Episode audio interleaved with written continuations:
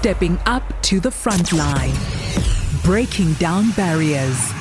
Basadi. Education is the key to someone manifesting their full potential.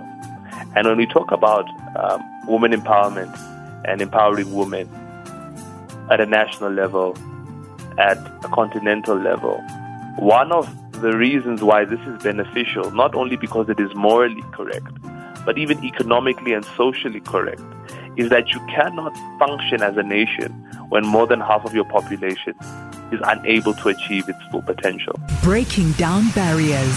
Basadi.